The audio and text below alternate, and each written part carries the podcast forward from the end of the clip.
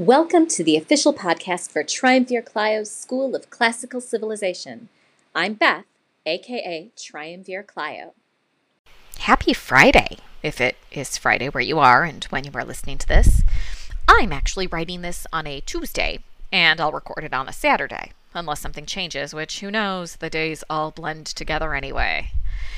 Today we have another pair of Homeric hymns, and the focus of our discussion today is Apollo. The two Homeric hymns dedicated to him are number 3 and number 21. I'm going to start with number 21 since it's shorter. Uh, we don't know much about hymn 21. We don't know when or where it was written. Obviously, we don't know who wrote it. It is a short five lines. It focuses on Apollo as the god of music and uses the epithet, of Phoebus instead of the name Apollo. It is much more poetry than the storytelling we will see in Hymn 3. Even swans sing of Apollo when they use their wings as a metronome. But Apollo is always the first and last singer. The poem concludes by saying farewell and asking that the god favor the poet's song. So that is definitely the end of the poem, even though it seems to set up for a new song. I mean, why say farewell? So, is this intended to be recited before a performance as a preface to some longer work? Um, there's a whole missing middle section. It's the end of something else. Uh, just a poem? I don't know. But it is fun to speculate. Hymn 3 is much longer. 546 lines, uh, not including the parts that might be missing, and we know much more about it. It is the second oldest poem in this collection, and we have a possible attribution for it uh, Cynaethus from Chios. And that would date the poem to about 570 BCE. Now, even though this attribution was made by an ancient Greek, we aren't sure that it's accurate, and that date doesn't seem to fit everything else we know about the poem, because the poem is probably older than that. Uh, it is similar to Hymn 2, to Demeter, that we covered a couple weeks ago, in that it covers two different stories. And that raises the question of whether it should, in fact, be two different poems. Linguistically, the first half seems to be a lot older than the second half. And by a lot older, I mean anywhere from 50 to 100 years. And unless the poet was a child prodigy who lived a really long time, based on the linguistic evidence, there is no way one person wrote the entire thing. Susan Shelmerdine, whose translations I'm using for the Homeric hymns, has her own proposal, which I do think is an interesting and reasonable way to look at this question. She proposes that, yes, the poem comes from two different traditions, the Delphic or Pythian and the Delian, but it was always intended to be a unified whole. And the differences in language are a preservation of the language associated with each tradition and a conscious choice of the poet. Um, when it comes to mythology, none of this really matters. It's just an interesting esoteric discussion. Whether written by one poet or two, for our purposes, this is a great source. Apollo's primary temples were on Delos and at Delphi, or again, Pytho. Um, and this poem explains his association with both of these places. So before we dive in, we'll take a short break.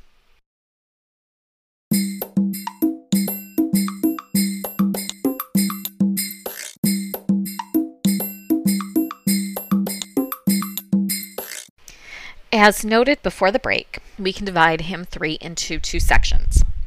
The first is about Delos, so it's the Delian section, and the second is about Delphi, um, and is therefore the Delphic se- section, and Delphi is also called Pytho, so it's also the Pythian section.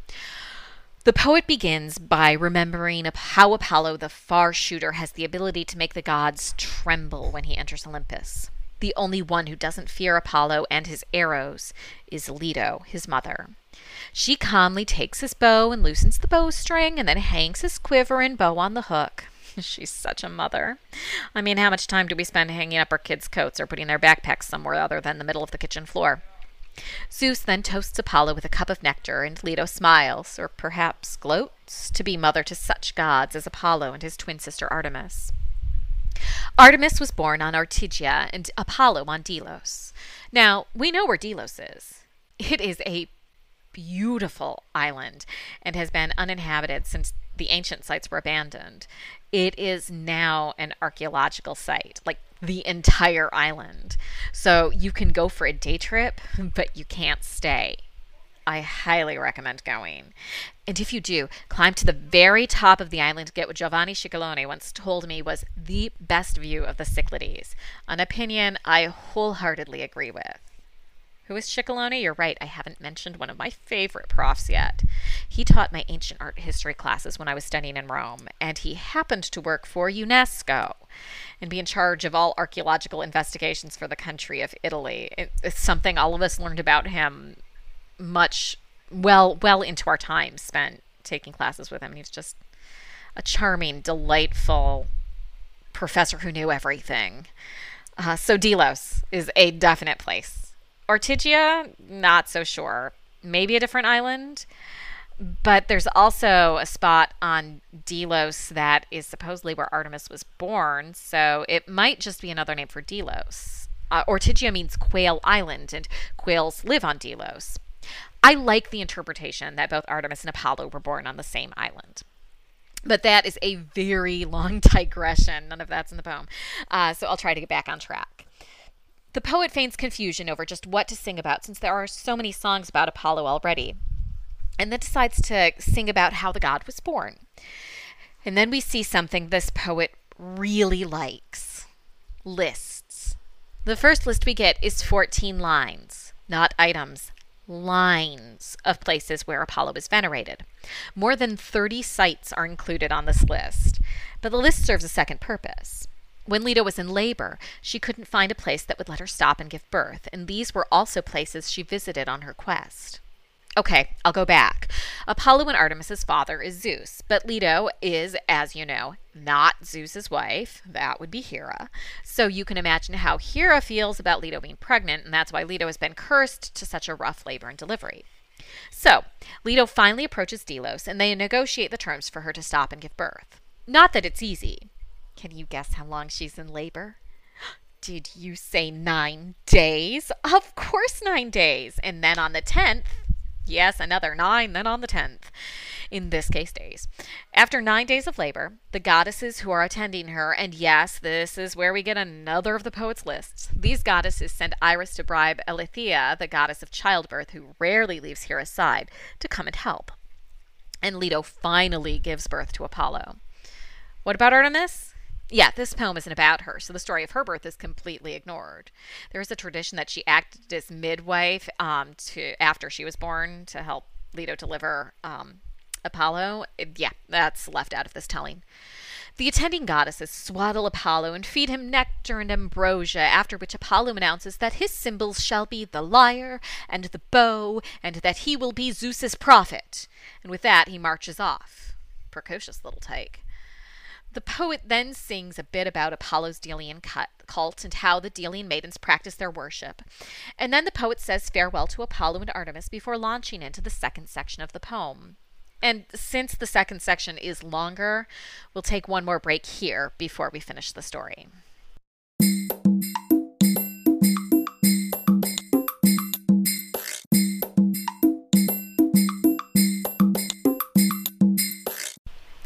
Poem now shifts to tell the story of Apollo's temple at Delphi or Pytho. I've been using the word Delphic primarily to describe this section since Delphi is the more commonly known name today, but this is, again, also known as the Pythian hymn. The poet again feigns concern over singing a hymn to the god of music and lists a lot of gods and places. Uh, this time, the list of places is where Apollo visits after his birth. He goes from his birthplace on Delos up to Olympus and then comes down from Olympus and travels all around Greece. And this section includes a tangent about how a cult of Poseidon near Thebes celebrates with a chariot race. Why? Who knows? Maybe the poet was from nearby and his Yaya asked him to include the story of her favorite cult. Apollo finally stops when he reaches Telphusa, which he thinks is a nice place to build a temple. He announces his plans and then starts building. But Telphusa, the goddess of the place that bears her name, is not impressed. She sees what he's up to. He's trying to supplant her. She tells him that this isn't a good place for him to build a temple. See, there are chariot races held nearby regularly. And who is going to want to visit that Apollo's stuffy old temple when they can watch an exciting chariot race? No, he should go somewhere else, somewhere quieter, somewhere without all those pesky chariots, like Crissa, which is near Mount Parnassus and Delphi. And Apollo buys this reasoning and rushes off to Crissa. And it is indeed a beautiful place to build a temple. So he does. There is one little problem. There's this serpent that is terrorizing the land. So Apollo kills her. Now, there's this monster named Typhon, uh, or Typhoon. Uh, you might see it spelled. After Zeus gave birth to Athena from his head, Hera got her revenge by giving birth to Typhon. Um, and if you've been taking notes, you may remember that name, Typhon. Uh, Hesiod writes that Typhon's mother is Gaia, but this poet says that his mother is Hera. And this is why it's so hard to make an accurate genealogical tree for the Greek gods. Anyway, in this version, Hera is Typhon's mother. And keeping with this tangent, the po- poet also tells of how Hephaestus is born with crooked legs and how Hera is so disgusted with him that she hurls him into the sea where he is adopted by the Nereids in general and Thetis in particular. And yes, that would be the same Thetis that is Achilles' mother. And Hera is so angry with Zeus for the whole Athena thing and the ugly Hephaestus thing that she refuses to go near him for a full year. And at the end of that year, she gives birth to Typhon, which is why everyone knows that Typhon was conceived through parthenogenesis. But then Hera looks at her new son and realizes that he's kind of evil. So instead of keeping him on Olympus, she gives him to this serpent, this python, if you will, to raise. And that serpent does raise Typhon, at least until Apollo kills her. And that place, therefore, now bears the name Pytho, Pytho, in honor of that ser- serpent and where she died. And it's only after all of this that Apollo realizes that maybe, just maybe, Telphusa lied to him. He flies back to Telphusa and accuses her of keeping her lovely place for a temple from, from him, and in retaliation, he buries her and her spring in the cliff and builds an altar to himself under the guise of Telphusius. Apollo turns his attention back to his new temple and tries to find the right men to serve as his priests there. He finally settles on some men from Crete. These men are on a business trip to Pylos. Apollo takes the form of a dolphin, which sounds kind of like Delphi, and jumps into their ship because that's what dolphin monsters do. And yes, this is odd behavior for a dolphin, even in Greek mythology. So, yeah. The Cretans are understandably freaked. So they carefully interpret what the dolphin monster is telling them and change their route to go wherever he wants them to go, which, surprise, surprise, gives us another list of places. They eventually land at Crissa, where all the women cry out in fear of them. Apollo then turns himself into a man, and the Cretans recognize that this is not normal behavior. They agree to become the priests at Apollo's temple. And Apollo says that since he appeared to them as a dolphin, this shall become his Delphinian cult. Um, the new priests make offerings to the gods and say they are happy to settle in this new place. Apollo then makes his first prophecy at Delphi. He tells these new priests not to take the responsibilities lightly Hubris is a bad thing. Don't forget it. And the poet says farewell to Apollo and his parents. I think I hit on the important points throughout. Um, I have a lot of discussion prompts on the blog, largely because there are things that we know about Delphi and, say, the Pythian oracle, who was a woman, but again, all men in this. So um, so yeah, lots of lots of things to talk about over on the blog.